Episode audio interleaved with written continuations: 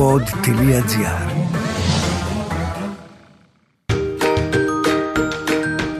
Είμαι η Μυρτοκάζη και αυτό είναι το podcast «Η Μανούλα ξέρει». Γιατί φυσικά η Μανούλα όλα τα ξέρει. Καλώς ήρθατε σε ένα podcast με μαμαδένιες ερωτήσεις.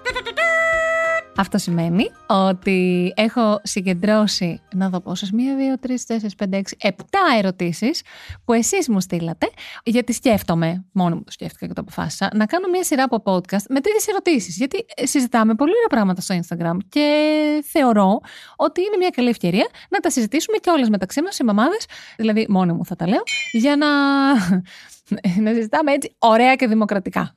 Δηλαδή, μιλώντας εγώ. Νομίζω λέει μία μαμά, ότι έχω χάσει κάθε επαφή με τον άντρα μου. Τα παιδιά μας είναι 6 και 3 και δεν θυμάμαι από πότε έχω να κάνω αποτρίχωση. Να βγω μαζί του, να ντυθώ, να βαφτώ. Πιστεύεις, όπα, έτσι χωρίζουν τα ζευγάρια.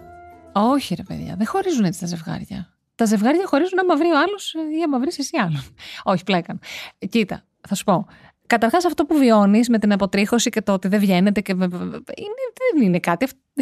Αυτή είναι η μητρότητα. Δηλαδή, άμα μου πεις, Όλη μέρα είμαι και κάνω μποτέ. Και το βράδυ βγαίνουμε και πάμε από το Γιουζέλ στο τέτοιο και δεν ξέρω καν πώς λένε πλέον τα κλαμπ. Έχω να μάθω ονόματα από κλαμπ. Πριν μην γίνω μάνα.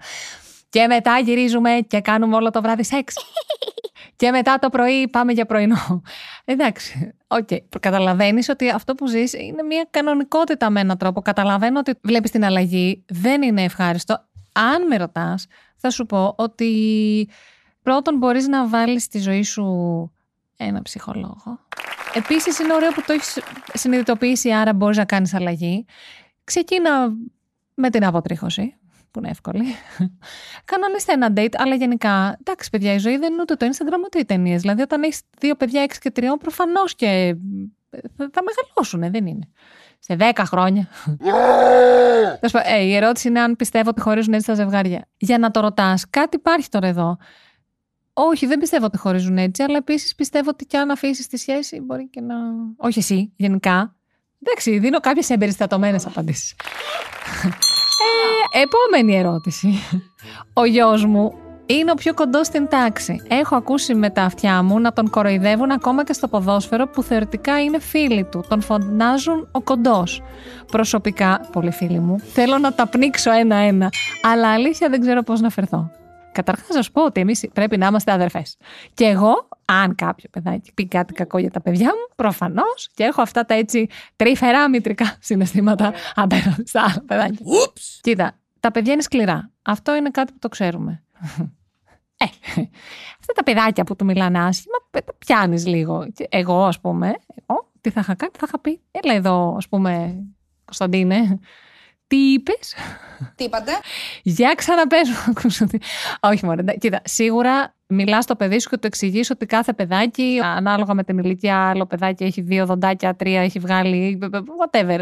Κάθε παιδί έχει τους ρυθμούς του. Το εξηγείς πάρα πολλοί άνθρωποι που δεν ήταν πολύ ψηλοί, ήταν πάρα πολύ σπουδαίοι. Άρα το ύψος δεν είναι αυτό που μας καθορίζει. Και για τα άλλα παιδάκια, μιλάς και με τις μανούλες τους και κανονίζεις. Ας μην δώσω συμβουλές τέτοια, θα το στείλω στο Instagram. Τι να κάνεις. Η κόρη μου φέτος, καλά είναι, είστε όμως φοβερές, όλες αδέρφια.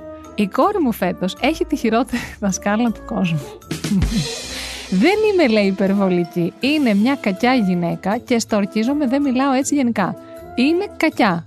Είναι αδιάφορη και απορώ τι θέλει και μπαίνει στην τάξη αφού δεν μπορεί. Τι να κάνω; Εξηγείς στην κόρη σου ότι η ζωή έχει όλους τους χαρακτήρες και κάποιες δασκάλε θα είναι καλές και κάποιες θα είναι κακές. Εντάξει, έτσι και στη ζωή και σένα στη δουλειά σου, αν εργάζεσαι, σου έχει τύχει να έχεις καλούς συνεργάτες και κακούς συνεργάτες. Και αυτή είναι μια πρόκληση γιατί μέσα από αυτή τη δασκάλα την οποία εσύ δεν θα πεις ποτέ κακιά, θα πεις την πιο αυστηρή, ας πούμε, ή την πιο διαφορετική δασκάλα από την περσίνη, θα βγεις και εσύ, αγάπη μου, πιο δυνατή και θα μάθεις και σίγουρα θα έχει κάποια καλά στοιχεία. Δεν μπορεί. Αχα. Τώρα, ως προς τη δασκάλα, εγώ τι λατρεύω τις δασκάλες. Αλλά, εάν πέσει σε τέτοια περίπτωση, εγώ δεν θα την άφηνα έτσι. Αλλά θα τα πούμε στο Instagram. Λοιπόν, επόμενη. Έχω δύο χρόνια να κοιμηθώ. Ο γιος μου δεν κοιμάται ποτέ. Ποτέ όμως. Νιώθω εξαντλημένη, κουρασμένη, ταλαιπωρημένη και άσχημη. Μη το παρεξηγείς πώ το λέω, δεν με αναγνωρίζει τον καθρέφτη. Εύχομαι κακά πράγματα για το παιδί μου κάποιες φορές και άλλες φορές του φωνάζω τόσο που το πρωί μου πιάνουν κλάματα. Όμως δεν αντέχω την αϊπνία, παρακαλώ πες μου ότι θα κοιμηθεί κάποιο βράδυ. Λεκούλα, εγώ την καταλαβα... σε καταλαβαίνω, υποφέρω μαζί σου. Το έχω περάσει. Απολύτως κατανοητά αυτά που λες. Καταλαβαίνω τι εννοείς. Εύχομαι κακά πράγματα. Δεν καταλαβαίνω απόλυτα. Ε, εκείνη την ώρα Θες να κοιμηθεί, τέλος. Είναι ανθρώπινη ανάγκη ο ύπνος, σαν το φαγητό και το νερό, και δυστυχώς δεν μπορείς να ζήσει χωρίς ύπνο. Το καταλαβαίνω. Ε, ελπίζω να μπορέσεις να βρεις μια υποστηρικτική συνθήκη στο σπίτι. Ο μπαμπάς τι κάνει; Υπάρχει μια γιαγιά. Υπάρχει κάποιος τρόπο, κάποιος άλλος άνθρωπος που μπορεί να βοηθήσει. Έστω να κοιμάσαι. Καλά, υπάρχει ένα τρομεράστιο βίντεο σε ένα, στο TikTok που λέει Μου παιδί να κοιμάμαι όταν κοιμάται το μωρό. Εκείνη η μαμά, ρε παιδί μου, στο δρόμο με το καρότσι, κοιμάται το μωρό, πέφτει στο πάτωμα. ε, Όντως, ο κανόνας, ο παιδιατρικός λέει ότι όταν κοιμάται το παιδί σου, βέβαια λες: Έχω δύο χρόνια να κοιμηθώ μεγάλο εσένα. Βρες άλλες ώρες μες στη μέρα να κοιμηθείς, έστω και μισά ώρα, θα σε βοηθήσουν και ε, σου ορκίζομαι ότι θα κοιμηθεί. Σύντομα. Δηλαδή, δώσε δύο-τρεις μήνες ακόμα. Το πολύ γλυκούλα. Εγώ σε καταλαβαίνω. Πάρε βιταμίνες, και βάλε λίγο και τον μπαμπά στο παιχνίδι. Ναι. Η κόρη μου διαγνώστηκε το καλοκαίρι με αυτισμό.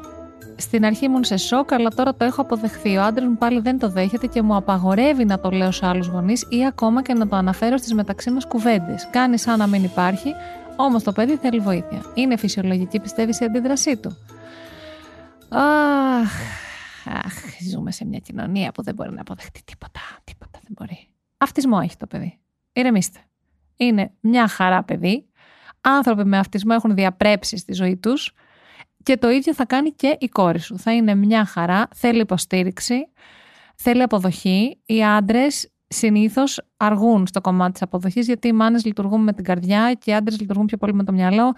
Δεν ξέρω, μπορεί και η μαμά του να είναι ίσως πιο παραδοσιακή και να έχει μεγαλώσει ένα πιο κλειστό κύκλο που αν δεν μπορείτε να το πείτε αυτισμό, πείτε το όπως θέλετε, πείτε το αλλιώς. Σίγουρα πρέπει να ασχοληθείτε αύριο με το θέμα. Δεν θα περιμένεις δηλαδή να αποδεχθεί ο άντρας τον αυτισμό του παιδιού για να ασχοληθείς με αυτό. Μην του πας κόντρα, βρες μια άλλη λέξη. Δεν έχει κάτι κακό το παιδί σας. Η υγεία του είναι φανταστική. Το ίδιο και το μυαλό του. Οπότε είναι φυσιολογική η αντίδρασή του. Δεν μ' αρέσει. Το έχω πει. Αλλά το καταλαβαίνω. Κανείς μας δεν μπορεί να αποδεχθεί το διαφορετικό, γι' αυτό και όλοι τίνουμε να κάνουμε τα ίδια πράγματα. Μας αρέσει να ανήκουμε σε ομάδες όπου μας συμβαίνουν τα ίδια πράγματα. Θα έλεγα να πάρεις σήμερα τηλέφωνο σε ένα κέντρο για να δεις πώς μπορείς να βοηθήσεις αυτό το υπέροχο πλάσμα που έχεις για κόρη και που σίγουρα είναι πάρα πολύ χαρισματική. Τα παιδιά με αυτισμό είναι πάρα πολύ χαρισματικά. Είμαι σίγουρη πως είσαι πολύ περήφανη για την κόρη σου. Και ο άντρας σου μέσα από αυτό θα ηρεμήσει και θα το αποδεχτεί και εκείνος θα δείτε την άλλη πλευρά του αυτισμού που είναι υπέροχη. Απλά το παιδί σίγουρα Όπως όλα τα παιδιά που βρίσκονται στο φάσμα και όλα τα παιδιά που έχουν διάφορα τέτοια θέματα, γιατί πλέον δεν υπάρχει παιδί χωρίς να έχει κάτι, θέλουν υποστήριξη. Ε, Τέλος πάντων, προχωράω. Είναι λογικό να τρέμω τις φυσικές καταστροφές και να κλαίω μόνη μου τα βράδια για το μέλλον του παιδιού μου; Φυσικά. Όλη η Ελλάδα κλαίει. Τι εννοείς; Και εγώ ήμασταν, πλημμυρίσαμε, γίνονται σεισμοί λίγο πιο κάτω από τη χώρα μας. Οι φυσικές καταστροφές φαίνεται πως αποτελούν το μέλλον αυτού του πλανήτη, ένα μέλλον που εμείς έχουμε επιλέξει για τον πλανήτη μας. Όχι, να μην κλαις τα βράδια για το μέλλον του παιδιού σου, να κάνεις ό,τι περνάει από το χέρι σου, αν όλοι κάναμε αυτό το μικρό που περνάει από το χέρι μας, την ανακύκλωση, χιλιάδες πράγματα μικρά που μπορούμε να κάνουμε και να μεγαλώσουμε πολίτες που αγαπούν τον πλανήτη και που δεν λένε εγώ είμαι περαστικός, εντάξει τα λέγαμε, δεν πειράζει τα πράγματα θα είναι καλύτερα. Οι φυσικές καταστροφές υπήρχαν πάντα, ίσως όχι σε τόσο βαθμό, και τότε δεν υπήρχαν και τα μίντια. Οπότε σε πρώτη φάση κλείσε λίγο το... τα ειδησιογραφικά και ασχολήσου με πολύ πιο όμορφα πράγματα. Αλλά ναι, είναι λογικό, δεν νομίζω ότι υπάρχει αυτή τη στιγμή άνθρωπος που δεν τρέμει τις φυσικές καταστροφές και όλα αυτά που φαίνεται πως έρχονται. Α, καλά. Τελευταία ερώτηση, πάρα πολύ φίλη μου, αδερφή. Έχω πάθει άρνηση στα μαμαδένια groups. Ξέρετε τα μαμαδένια groups, παιδιά, τι είναι. Δεν υπάρχει. Είναι, είναι φιάλτη. Δεν φαντάζεσαι πόσες βλακίες γράφουν οι μα... Δεν το λέω εγώ. Οι μαμάδες και με τι συχνότητα. Έκανα mute το group, αλλά και πάλι ταράζομαι. Πιστεύεις είμαι αντικοινωνική; Κοπέλα μου, είσαι φανταστική, είσαι υπέροχη. Παιδιά, να σας πω κάτι. Στα group των δικών μου παιδιών, εχθές, γιατί ηχογραφώ πριν βγουν τα podcast στον αέρα, χθες ήταν η πρώτη μέρα στο σχολείο. Τι κάνανε οι μαμάδες; γράφανε όλες Καλή σχολική χρονιά στα παιδάκια μας. Καλή σχολική χρονιά στα αστέρια μας. Καλή σχολική χρονιά στα μωράκια μας. Καλή σχολική. Οκ. Ναι, οκ, καλή σχολική χρονιά. Δεν λέω, όχι, να το ευχηθώ. Ή γιορτάζει, έρχεται, ας πούμε, η γιορτή. Ποια γιορτή έρχεται τώρα, το Αγίου Δημητρίου, λέω τώρα. Χρόνια πολλά στο Δημητράκη, λέει μία. Απαντάει η μαμά του Δημητράκη. Ευχαριστώ, ε, Μαρία μου. Να τον χαίρεσαι το γιόκα σου, λέει άλλη. Ευχαριστώ, Ελένη μου. Χρόνια πολλά με υγεία και te ευχαριστώ, Κωνσταντίνα μου. Και αυτό τώρα, αν είσαι εργαζόμενη ή και να μην είσαι εργαζόμενη, χτυπάει το Viber και βλέπει 232 new messages. Και τελικά λένε χρόνια πολλά στο Δημήτρη. Λατρεύω αυτές τις ερωτήσεις που μου στέλνετε. Θα το κρατήσω αυτό σαν ενότητα. Ωραίο δεν είναι; Έτσι, γιατί δίνω και ωραίες απαντήσεις. Ό,τι followers είχα, τους έχασα. Χάνω και τις φίλες. Το παιδί μου θα είναι σε αποκλεισμό στο σχολείο. Δεν θα μας καλούν στα πάρτι. Θα μου λέει η Ριάννα, Μαμά, έγινε πάρτι προχθές. Δεν με καλέσανε. Άντε βρε, που δεν σε καλέσανε. Όχι, δεν είναι κάτι. Κοίτα, εντάξει, τα γκρουπ έχουν και άλλες χρήσεις.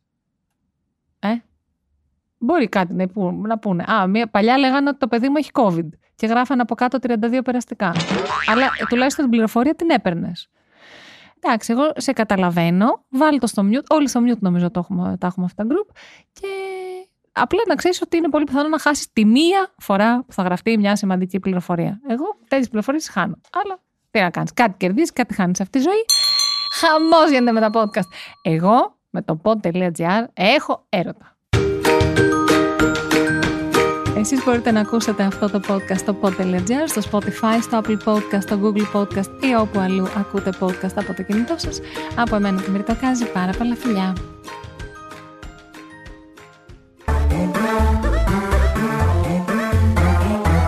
Pod.gr. Το καλό να ακούγεται.